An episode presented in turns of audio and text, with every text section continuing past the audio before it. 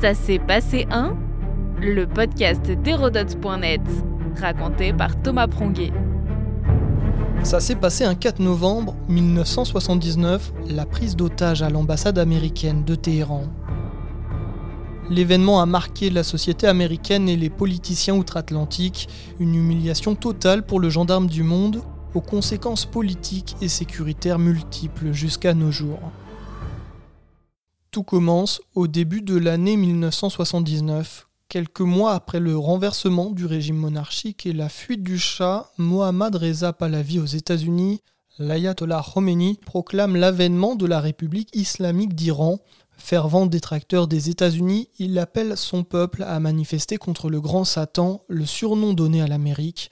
L'anti-américanisme s'installe partout dans la société et la tension monte.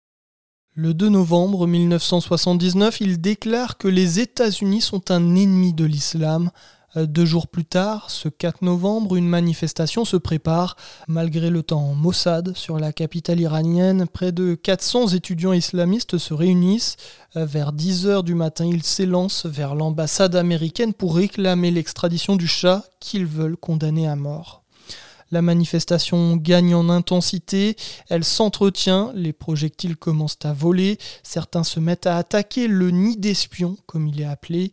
Les Marines qui protègent le bâtiment ne font pas le poids face à la foule qui, après deux heures de siège, parvient à franchir les murs d'enceinte à la mi-journée. Le drapeau américain est remplacé par l'étendard de l'islam.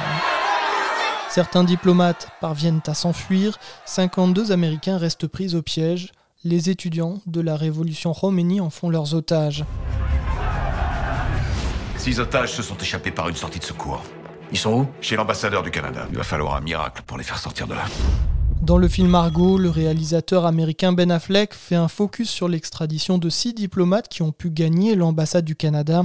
Une histoire vraie et rocambolesque où pour exfiltrer les six diplomates d'Iran, la CIA les fait passer pour l'équipe d'un film de science-fiction, Argo, venu sur les lieux en repérage. Argo, aventure de science-fantasy, paysage lunaire, Mars désert. Ils veulent tourner dans des extérieurs exotiques. Sorti en 2012, le long métrage rafle trois Oscars dont celui de meilleur film l'année suivante. Dans la réalité, sur les deux semaines qui suivent la prise d'otage, 13 ressortissants, des femmes et des noirs américains, vont être libérés. Ils représentent la lutte anti-impérialiste, selon les gardiens de la Révolution. Mais c'est tout, rien ne se passe malgré les négociations diplomatiques. Le président américain Jimmy Carter réagit alors en imposant des sanctions économiques à l'Iran. Là non plus, aucun effet. Cinq mois plus tard, le 24 avril 1980, Washington lance l'opération Eagle Claw en vue de délibérer ses ressortissants par la force. C'est un fiasco total. Parmi les hélicoptères engagés, plusieurs tombent en panne dans le désert. Huit soldats trouvent la mort dans une évacuation précipitée.